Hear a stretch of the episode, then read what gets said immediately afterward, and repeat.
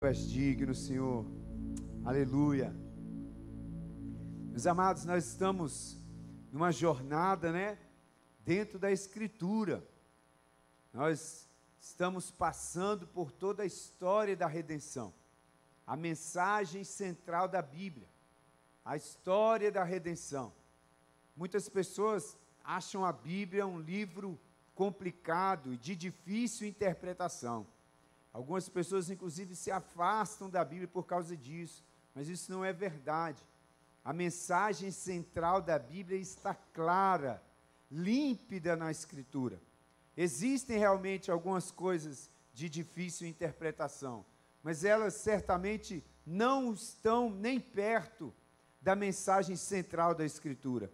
E quando você entende a mensagem central da Bíblia, desde o Gênesis até o Apocalipse, que é a história da redenção, tudo fica mais fácil de compreender. E nessa jornada, nós estamos usando né, o material Tetelestai, e nós, na nossa primeira mensagem, tema no princípio, nós falamos da criação, da relação de Deus com o homem, do propósito da criação da humanidade. Que Deus criou o homem para a sua glória, para refletir a sua imagem, a sua semelhança a queda do homem. E depois, na segunda mensagem, nós falamos, o tema foi a promessa. E quando o homem cai, quando o homem peca, quando o homem se rebela contra Deus, Deus não vira as costas para o homem, mas Deus vem em busca do homem. Deus aparece no jardim. E ali na conversa com Adão, com Eva, com a serpente, ali Deus faz uma promessa de que viria um descendente da mulher que esmagaria a cabeça da serpente. E ali nós vemos a primeira promessa desse libertador que havia de vir. E no domingo passado, nós estudamos sobre o homem chamado Abraão, esse homem que Deus levantou para, através dele, levantar um povo na terra, uma grande nação, que dentro dessa nação, do meio dessa nação, Deus suscitaria o Messias, esse libertador. E o tema da mensagem do domingo passado foi provisão. E o tema da mensagem de hoje é libertação. E eu quero que você abra a sua Bíblia, por gentileza, no segundo livro da Bíblia, o livro do Êxodo, no capítulo 1. Livro do Êxodo, no capítulo 1. Vamos ler do versículo 8 até o versículo 14. Êxodo, capítulo 1, do versículo 8 até o versículo 14. Glória a Deus. A Bíblia diz assim: Depois levantou-se um novo rei sobre o Egito que não conhecera a José, o qual disse a seu povo: Eis que o povo dos filhos de Israel é muito mais numeroso do que nós, é muito mais poderoso do que nós.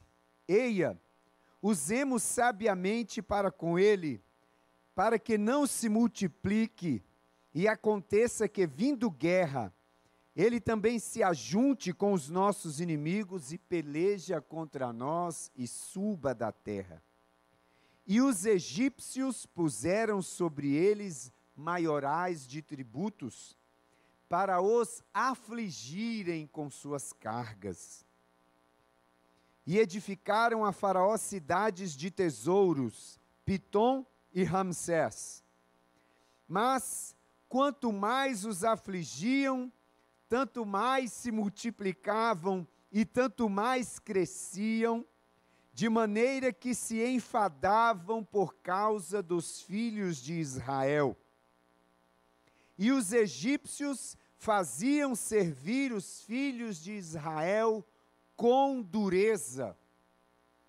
Assim, lhes fizeram amargar a vida com dura servidão em barro e em tijolos, e com todo o trabalho no campo, e com todo o seu serviço, em que o serviam com dureza. Com dureza. Mantenha sua Bíblia aí perto de você. Nós vamos dar uma passeada pela Bíblia hoje. Mas antes de continuarmos essa mensagem, quero convidar você a orarmos. Paizinho, nós estamos na tua presença, cheios de alegria e de gratidão por estarmos diante da tua palavra. Nós aqui no templo, os irmãos que estão em suas casas, pedimos que, ó Deus, na tua infinita bondade, na tua infinita graça, o Senhor venha nos revelar a tua palavra. O Senhor venha nos revelar a tua vontade, o teu querer, o Senhor venha nos aproximar de ti, venha moldar as nossas vidas, Senhor, conforme a imagem do teu filho por meio da tua palavra. Eis-nos aqui diante de ti, Senhor. Fala conosco, afina os nossos ouvidos, Senhor. Abra os nossos olhos espirituais, que seja um tempo de edificação. Nós te pedimos em nome de Jesus. Amém. Amém. Então, amados, os descendentes de Abraão estavam escravos no Egito, e como nós vimos aqui, em dureza de servidão, em uma escravidão severa e cruel, onde eles eram maltratados. Olha o versículo 14: diz que os egípcios lhes fizeram amargar a vida com dura servidão. Uma vida dura, uma vida difícil. Não havia prazer não havia alegria de viver por causa da escravidão. Deus vê e ouve a oração do seu povo e Deus desce para libertar esse povo. Então Deus levanta um libertador. E dentro desse texto, dentro dessa nossa mensagem de hoje, eu quero falar sobre três pontos. Que a escolha de seguir a Deus valerá a pena, que Deus quer que você confie apenas nele e que o cordeiro apontava para um substituto. A escolha de seguir a Deus valerá a pena. Ora, Deus milagrosamente intervém na história porque Faraó mandou que todas as crianças que nascessem os do sexo masculino fossem lançados no Nilo, fossem assassinadas ao nascer. Parece muito com o que está acontecendo hoje no mundo, em que a própria Organização Mundial da Saúde faz apologia ao aborto. Parece que o espírito do Faraó ainda está presente na terra, que quer assassinar as crianças ainda dentro do ventre. Esse é o espírito de Faraó o mesmo espírito de Satanás que representa o príncipe deste século. Mas por um milagre, Deus preserva a vida de um bebê, milagrosamente uma criança é liberta dessa maldição, escapa da morte e é criada pela filha de Faraó. Esse bebezinho foi chamado Moisés pela filha de Faraó, que significa tirado das águas. E Moisés criado pela filha de Faraó, se torna um príncipe no Egito. Deus faz de uma maneira tão tremenda que nos seus primeiros anos de vida, Moisés é criado por sua própria mãe, pois a filha de Faraó a contrata como ama, mas sendo Moisés já grande, ele é levado para o palácio onde ele é criado pela filha de Faraó. E Moisés então foi um príncipe no Egito, criado no palácio. E se você abrir a sua Bíblia em Atos capítulo 7, você vai ver que Lucas relata, Lucas no capítulo 7 de Atos, no versículo 22, ele fala que Moisés foi criado em toda a ciência do Egito. Atos 7, 22 diz assim: Moisés foi instruído em toda a ciência dos egípcios e era poderoso em suas palavras e obras. Então José veio se tornar um homem de destaque no Egito, um homem do palácio. Mas chegou um tempo em que Moisés precisou fazer uma escolha. E Moisés fez a escolha de seguir a Deus. O escritor aos Hebreus, no capítulo 11, e eu não consigo ler esse texto sem lembrar do meu pai. Hebreus no capítulo 11, versículos 24 e 25, o escritor aos Hebreus fala assim: Pela fé, Moisés, sendo já grande, recusou ser chamado filho da filha de Faraó, escolhendo antes ser maltratado com o povo de Deus, do que, por um pouco de tempo, ter o gozo do pecado. Então Moisés, sendo já homem, teve que tomar uma decisão. Chega um tempo na minha vida, chega um tempo na sua vida, chega um tempo de maturidade, em que você, homem, você, mulher, tem que tomar uma decisão. E decisão vem falar de cisão, de um corte, um momento da nossa vida em que nós precisamos decidir, em que nós precisamos romper com algumas coisas e decidir seguir a Deus ou não seguir a Deus. E Moisés escolheu seguir a Deus, ainda que seguir a Deus significasse para Moisés abandonar toda a vantagem que ele tinha por ser filho da filha de Faraó. Abandonar a vida de príncipe do Egito, abandonar a vida de um homem de destaque, um grande homem no Egito. Mas Moisés escolheu seguir a Deus. Não foi uma escolha simples, certamente, não foi uma escolha fácil, mas Moisés escolheu seguir a Deus. Para muitas pessoas ainda hoje, seguir a Deus a decisão de seguir a Deus tem um alto preço. Talvez você não saiba, mas existem lugares, existem nações em que a escolha de seguir a Deus coloca a vida em risco. É condenado de morte aquele que se declara cristão. É perseguido, é lançado na prisão aquele que se declara cristão, aquele que declara que seguiu a Deus coloca sua vida em risco, é rejeitado por sua família. Por que essas pessoas seguem a Deus? Porque essas pessoas decidem, escolhem seguir a Deus, ainda que essa decisão venha lhes trazer dores, ainda que essa decisão venha colocar suas vidas em risco. É porque, meus amados, essa é a melhor escolha. Não existe uma escolha melhor do que seguir a Deus. E não existe uma escolha mais trágica do que virar as costas para o Criador. Eu quero dizer para você que Deus escolheu você. Mais do que isso, eu quero dizer para você que não sou eu que estou dizendo isso para você. Se você abrir a sua Bíblia no Evangelho de João, no capítulo 15, Evangelho de João, no capítulo 15, no versículo 16, Jesus declara aos seus discípulos: Não me escolhestes vós a mim, mas eu vos escolhi a vós, e vos nomeei para que vades e deis fruto, e o vosso fruto permaneça, a fim de que tudo quanto em meu nome pedirdes ao Pai, ele vos conceda. Então, assim como Deus escolheu a Moisés, Deus escolheu a você.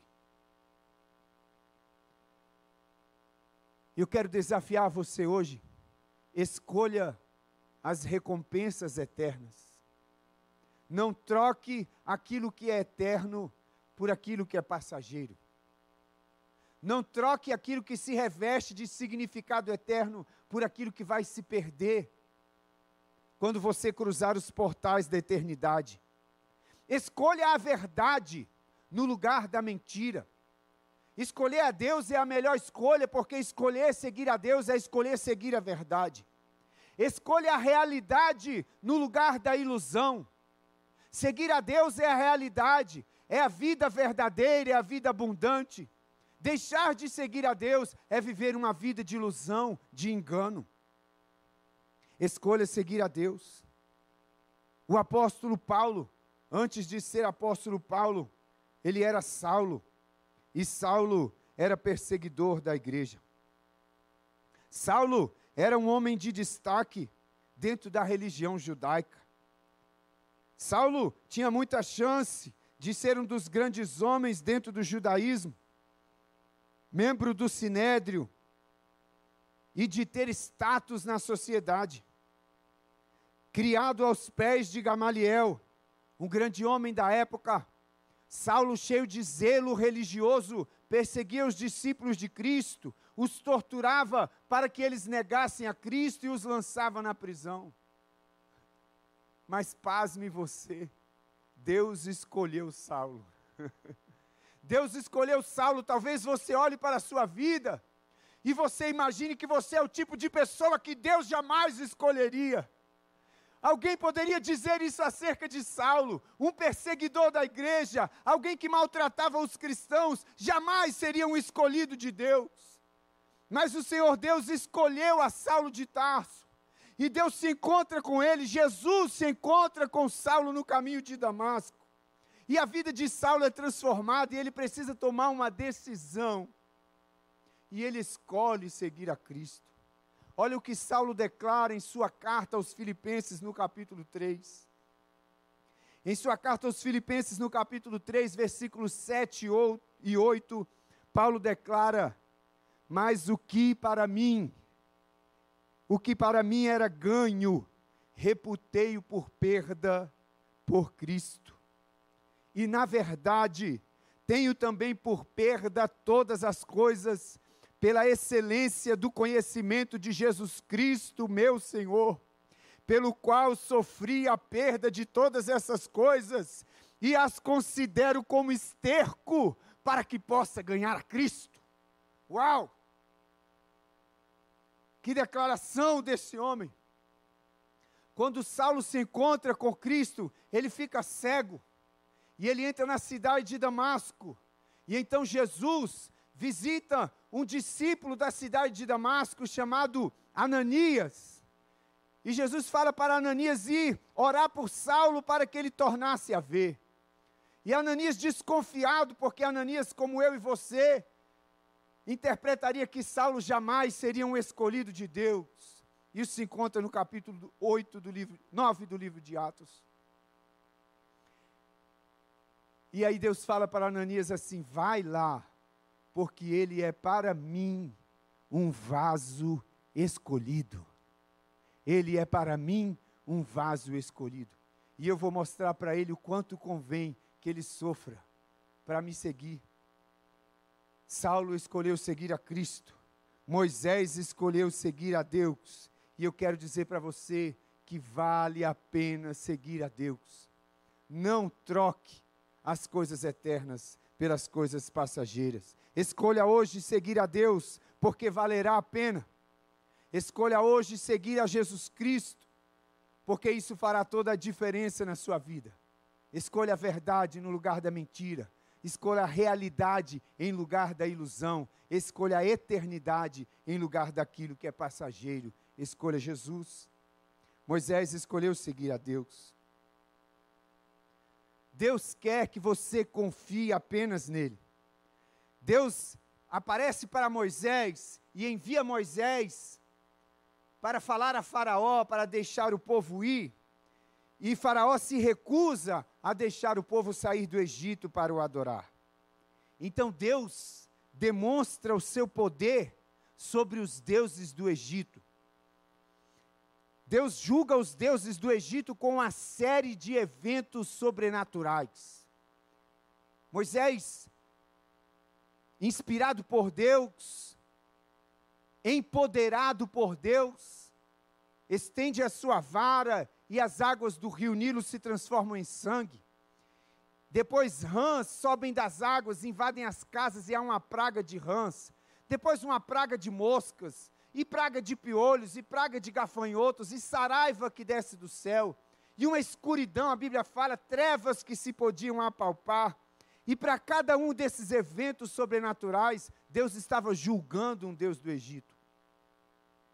Mas quando Moisés faz alguns feitos sobrenaturais diante de Faraó, a Bíblia fala que os sacerdotes de Faraó, eles puderam imitar alguns desses eventos até certo ponto. Se você abrir a sua Bíblia em Êxodo, capítulo 8, versículo 19, você vai encontrar Moisés pega a vara que estava na sua mão e Moisés joga a vara e a vara se transforma em uma serpente. Então, os sacerdotes de Faraó jogam também as suas varas e elas se tornam também serpentes. Quando Moisés transforma as águas em sangue, os sacerdotes de Faraó também conseguem fazer isso. Mas em Êxodo 8:19 chega um ponto em que eles não conseguem mais imitar, e os próprios servos de Faraó falam para ele: Faraó, isso é o dedo de Deus. Mas Faraó endurece o seu coração. Significa que aqueles que se opõem a Deus, os falsos deuses, também podem realizar certos milagres. Nem tudo que é sobrenatural é divino. Nem todo milagre espiritual vem de Deus. Os inimigos de Deus, aqueles que se opõem a Deus, também podem fazer coisas sobrenaturais os sacerdotes de Faraó puderam imitar alguma coisa. É claro que nada se compara ao poder de Deus, mas eles podem fazer alguma coisa. E nós precisamos estar atentos, porque a Bíblia deixa claro que há somente duas fontes de poder sobrenatural ou de poder espiritual. Ou Deus é a fonte, ou os inimigos de Deus são a fonte. Não há neutralidade. No reino espiritual, no mundo sobrenatural, aquilo que se sucede, ou é a mão de Deus em movimento, ou são os inimigos de Deus em movimento. Satanás e seus anjos. Deus condena na Escritura adivinhações. Deus condena na Escritura consulta aos mortos. Deus condena bruxaria. Deus condena curas espirituais por meio de espíritos. Se a fonte não é Deus, é uma fonte demoníaca. E eu quero dizer para você que está nos ouvindo agora, que se você está apoiado em qualquer poder ou força espiritual que não seja Deus, é um poder demoníaco que quer te escravizar, se já não te escravizou. Não seja enganado, não seja iludido. Deus proíbe essas práticas em Sua palavra pintam a bruxaria como se fosse uma coisa bem bonita, as bruxas, a Wicca, ai que coisa linda. Poderes sobrenaturais que não vêm de Deus, são poderes das trevas. Não se engane. Não se engane com leitura de mão, não se engane com horóscopo, não se engane com consulta daqueles que já partiram, não se engane com espíritos que fazem cirurgia. Não é Deus são os inimigos de Deus, e você precisa saber disso. Agora, por que Deus proíbe essas práticas na Sua palavra? Não faz mal pelo fato de que é proibido, é proibido pelo fato de que faz mal. Muitas pessoas se revoltam com os mandamentos, porque acham que Deus é um Deus controlador. Deus não dá mandamentos porque Ele quer controlar, Deus dá mandamentos porque Ele quer proteger. Quando você olha para os dez mandamentos, não matarás, não cobiçarás a mulher do teu próximo, a casa do teu próximo, o carro do teu próximo. Olha, eu quero que você imagine uma sociedade em que as pessoas não façam. Imagina se no Brasil obedecessem o mandamento: não matarás. Quantas pessoas estariam preservadas? Imagine se no Brasil todos obedecessem o mandamento: não cobiçarás. A mulher do teu próximo, o carro do teu próximo, o celular do teu próximo, o tênis do teu próximo. Deus dá mandamentos porque Ele nos quer proteger e abençoar, não porque Ele nos quer controlar. Porque se Ele quisesse nos controlar, Ele controlava. No Éden, Deus não colocou uma cerca em volta da árvore da ciência do bem e do mal. Ela estava acessível o tempo todo, porque Deus quer que nós o sigamos, que nós o amemos por escolha e não por controle. Deus não é um Deus controlador, Ele é todo-poderoso, mas Ele não é um déspota. Ele reina absoluto, mas Ele não é um controlador. Deus te dá mandamentos, Deus me dá mandamentos porque Ele nos quer proteger e abençoar, e as forças das trevas vão te destruir e te escravizar. A Bíblia fala que Satanás se faz de anjo de luz, mas não é. Não caia no engano. Quando você precisar de ajuda, lembre-se de que não há outro poder maior do que o poder de Deus. Lembre-se de que não há outro poder maior do que o poder de Deus. Você não precisa recorrer a nenhum outro poder sobrenatural do que ao próprio Deus. Recorra a Deus. Deus quer que você confie somente nele e não em falsos deuses. Deus não quer que você adore o sol. O sol é criado por Deus. Deus não quer que você adore a lua, a lua é criada por Deus. Deus não quer que você adore outros homens, outros homens são criados por Deus. Não adore a criatura no lugar do Criador. Deus quer que você confie apenas nele. E essa lição Deus ensinou aos egípcios e aos filhos de Israel, quando ele manifestou o seu poder trevas densas que se podiam apalpar. Onde está o poder de Amon-Ra? Onde está o poder do sol diante do Deus que criou os céus e a terra? Ele escurece o dia na hora que ele quiser. E Amon-Ra não pode fazer nada. Os egípcios ficaram em trevas. Onde está o poder do boi ápis para proteger os rebanhos na hora da chuva de Saraiva que Deus mandou? Deus estava evidenciando aos egípcios e aos filhos de Israel: não há outro Deus além de mim, não há Deus como nosso Deus, e não há poder maior do que o poder de Deus. Essa lição ficou tão clara que alguns dos egípcios entenderam isso. Você viu que os sacerdotes disseram: Isso é o dedo de Deus. E quando o povo de Israel sai, quando eles saem do Egito, vamos comigo lá em Êxodo capítulo 12. Quando os filhos de Israel estão saindo do Egito, a Bíblia fala que eles foram seguidos. Capítulo 12, versículo 37 e 38. Assim partiram os filhos de Israel de Ramsés para Sucote, coisa de 600 mil de pé, somente varões, sem contar os meninos. E subiu também com eles uma mistura de gente. Então não foi só o povo de Israel que saiu do Egito, mas algumas pessoas, alguns dos egípcios, uma mistura de, dente, de gente que estavam lá, entenderam que não há outro Deus além do Deus de Abraão, Deus de Isaac, de Jacó, e falaram: Eu não vou ficar aqui no Egito servindo a deuses falsos, mas eu seguirei com este povo que serve ao Deus verdadeiro. E foram e partiram e deixaram o Egito. Deus quer que você confie apenas nele. Vale a pena você decidir seguir a Deus. Deus quer que você confie apenas nele. Foi Deus quem enviou as dez pragas sobre a terra do Egito. Ele estava julgando os deuses do Egito e ensinando as nações.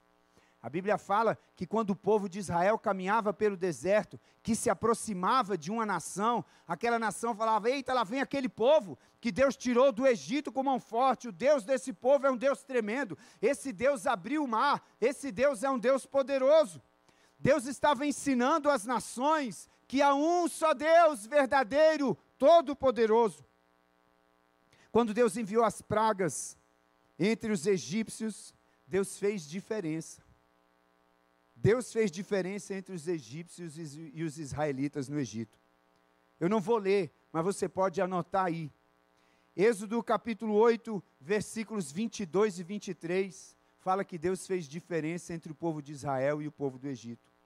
Êxodo capítulo 9, versículo 4. Êxodo capítulo 9, versículo 26. E Êxodo capítulo 10, versículo 23. Havia trevas em todo o Egito, mas onde o povo de Israel estava havia luz. A saraiva caiu e matou os rebanhos, mas não matou os rebanhos do povo de Israel. Deus fez diferença entre o seu povo. Mas acerca da última praga, o anjo da morte passaria sobre toda a terra do Egito e mataria todos os primogênitos. Havia uma sentença de morte da parte de Deus sobre todas as casas e sobre todos os primogênitos, e nós falamos bastante disso hoje pela manhã. Mas Deus providenciou uma maneira dos filhos serem salvos. O próprio Deus, o Deus que estava julgando, também mostrou o caminho da salvação. Deus disse que a família que tomasse um cordeiro perfeito e o sacrificasse em lugar do primogênito, e passasse seu sangue nas vergas das portas, nessa casa os primogênitos não morreriam.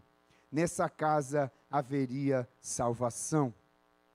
O cordeiro tornou-se substituto do primogênito diante de Deus, para aqueles que creram nele e fizeram conforme ele havia ordenado. Esse evento dramático que aconteceu estava apontando para o futuro, quando Deus providenciaria um substituto que derramaria seu sangue na cruz por mim e por você, para nos dar a liberdade eterna. E de maneira especial nós comemoramos isso hoje, esse domingo de Páscoa. O cordeiro apontava para a cruz. O cordeiro que foi morto no lugar do primogênito apontava para o sacrifício de Cristo na cruz do Calvário, no meu e no seu lugar. E mais uma vez, a história da redenção se evidencia aqui no Êxodo. Mais uma vez, esse libertador que viria nos é prometido, e Deus estabelece um memorial que deveria ser comemorado anualmente a Páscoa, para que o povo de Israel se lembrasse de que o cordeiro foi sacrificado para substituir o primogênito e que viria um cordeiro que seria sacrificado para substituir a todos nós na morte, para que nós tivéssemos vida.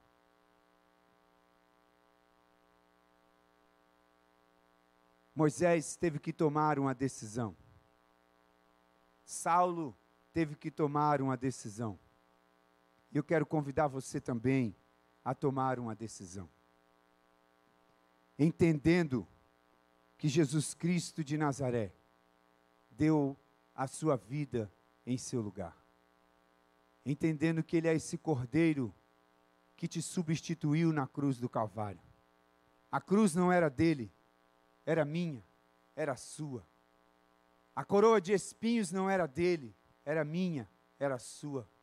Os cravos que o prenderam na cruz não eram dele, eram meus, eram seus.